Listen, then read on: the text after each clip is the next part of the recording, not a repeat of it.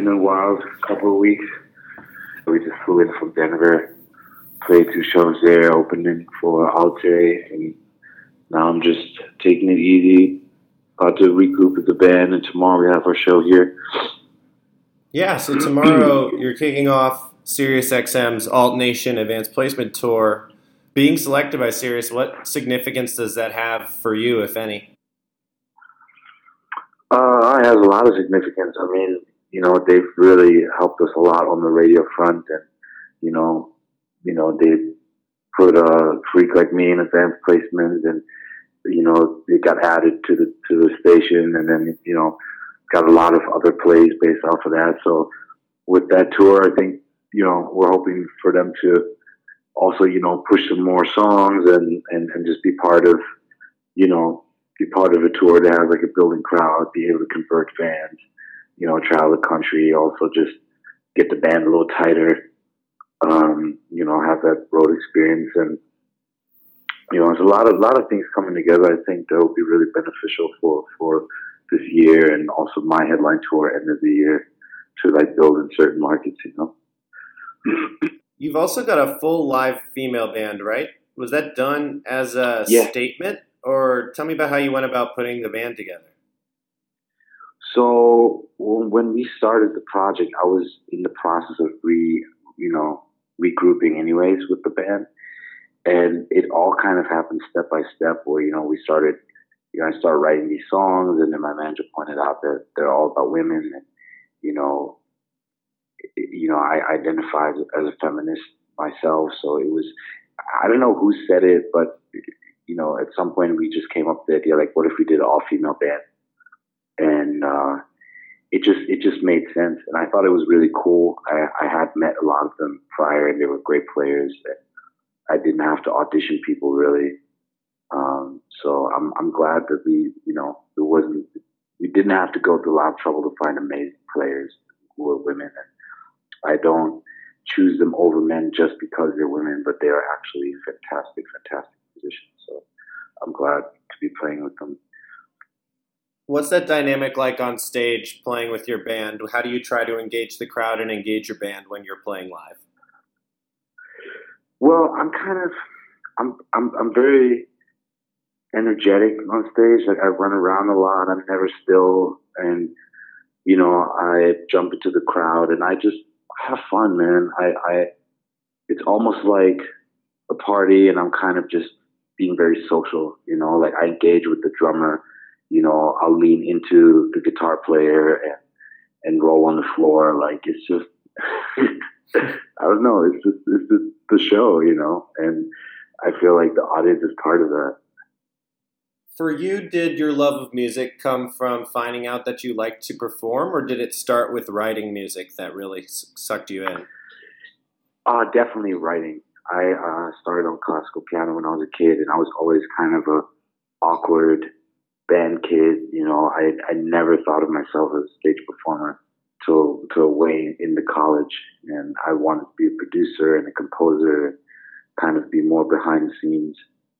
But you know, as, as my music developed and and progressed, at some point it, it just felt right to present it in a live setting. And then the first shows didn't go that well, and I had to like, you know, I had to just really buckle down and, and work on it. And I think I I just grew into being a performer. But I I, I definitely liked attention, even even when I was younger. You know, I liked doing a piano recital or something like that. But it was it was later in life that I would consider myself a frontman. You know, that wasn't part of the plan. You've got a really interesting story of how you got to the United States. So you're from Germany, and you took a one-way mm. flight to the United States. What was it about the U.S. or was it something about Germany that made you want to uproot your life and stay here? Well, my you know my mom's American, and although I've never lived here, like that that presence and and and you know pop culture is, is so big in Europe and everything. It was just something that I always wanted, even as a kid. I think most of us, where I grew up, um, we always wanted to live in the U.S. and be close to Americans. And when an American kid came to town, it was like you know exciting, you know, and for also for the, the type of music I wanted to make and the ambitions that I had. It was just a really good environment. It's it's just been something I always wanted, but it's not that that necessarily I, I didn't like Germany. It was just hard for me to pursue what I wanted to do. You know, people were into different music and the process, the industry felt a bit stagnant. So uh, I just I just needed a change of, of, of scenery, and the U.S. was like the easiest. You know, it was like a no brainer for me. What sort of gave you your start in music that kind of pushed you to make it a career? Mm, I would say the first point was this musical I was I was working with, and and that was the first time that somebody actually paid me cash for for my production, and that was the first time I realized like, wow, this this could be a thing. I think I, I really want to be a producer, and it wasn't just it wasn't just like a dream. It was like tangible. I was like, wow, I I, I can do this. People want to pay me for for my work, and then when I came to the U.S., it became more the chase. You know, it became more of a, like a star, starving artist kind of thing but I, I definitely had like a goal in mind. You know, I wasn't sure how I exactly fit to the music industry. It was just I knew I had to be creative. I knew I had to somehow how make music and sustain myself doing that. Like everything else didn't really interest me. And going through that early phase, that starving artist phase, can you describe to me what that's like when you're trying to make things happen and, and what you're doing to try and make things happen? it's it's I mean it's tough, you know, it's like it's just almost like this self imposed poverty, you know, where you're just like, man, maybe I should do this, maybe I should do this for money or it's hard. So you kind of you kind of do this fine dance between trying to make a little bit of money off of music and then taking that and stretching that as far as you can to do what you really love, like the kind of music you want to make.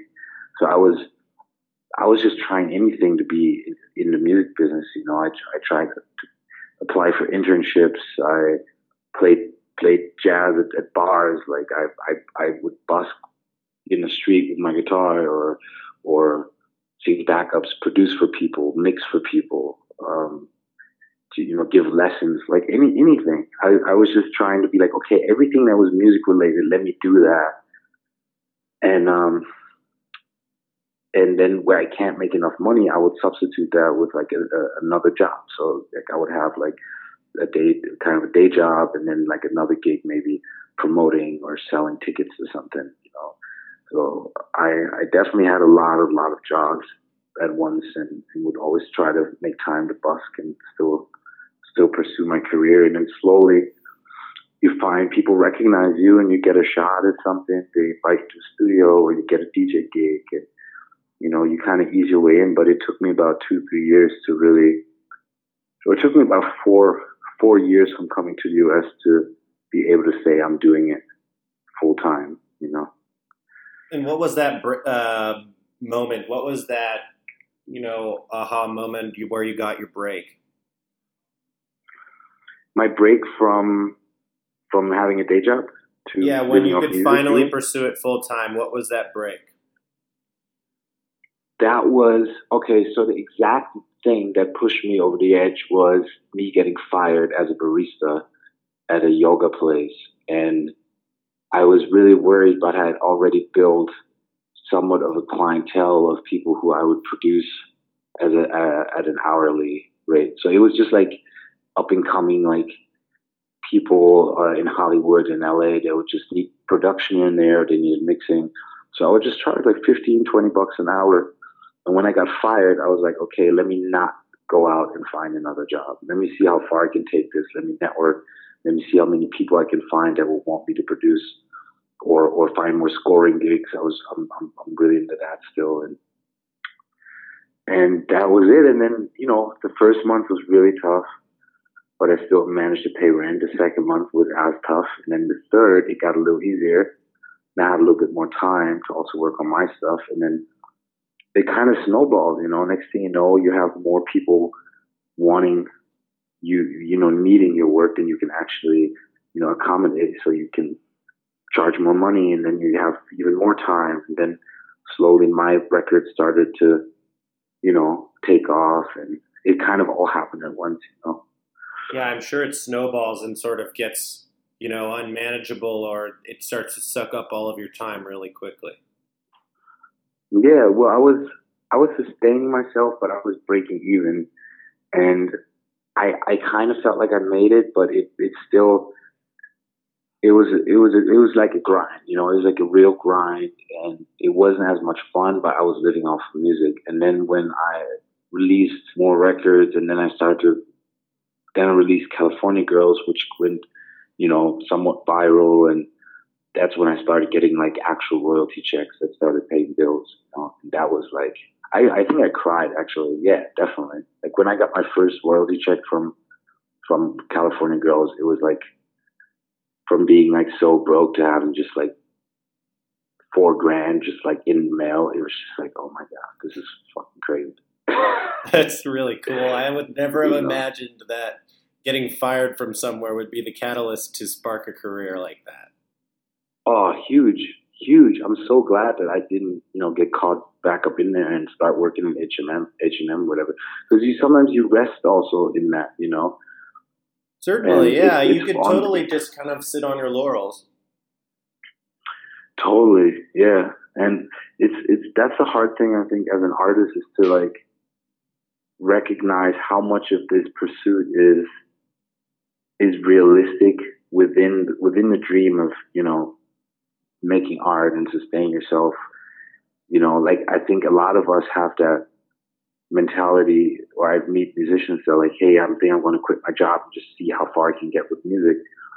And you have to also be careful. You know what I mean? You can't just say it. It has to just, it has to also somewhat, there has to be a hint, you know, that, that it makes sense. Like in my case, I was already making half of my money from music. So I knew that if I really kicked my own ass, I could probably push it. But it wasn't like I just had nothing, and then I was just like, well, fuck it, let me just quit my job and see what happens. You know, because that happens as well, and then a lot of my friends end up broke or losing their losing their place or having to go back home. So, kind of knowing yourself, you know, and knowing the industry and your also what you provide is, is really important.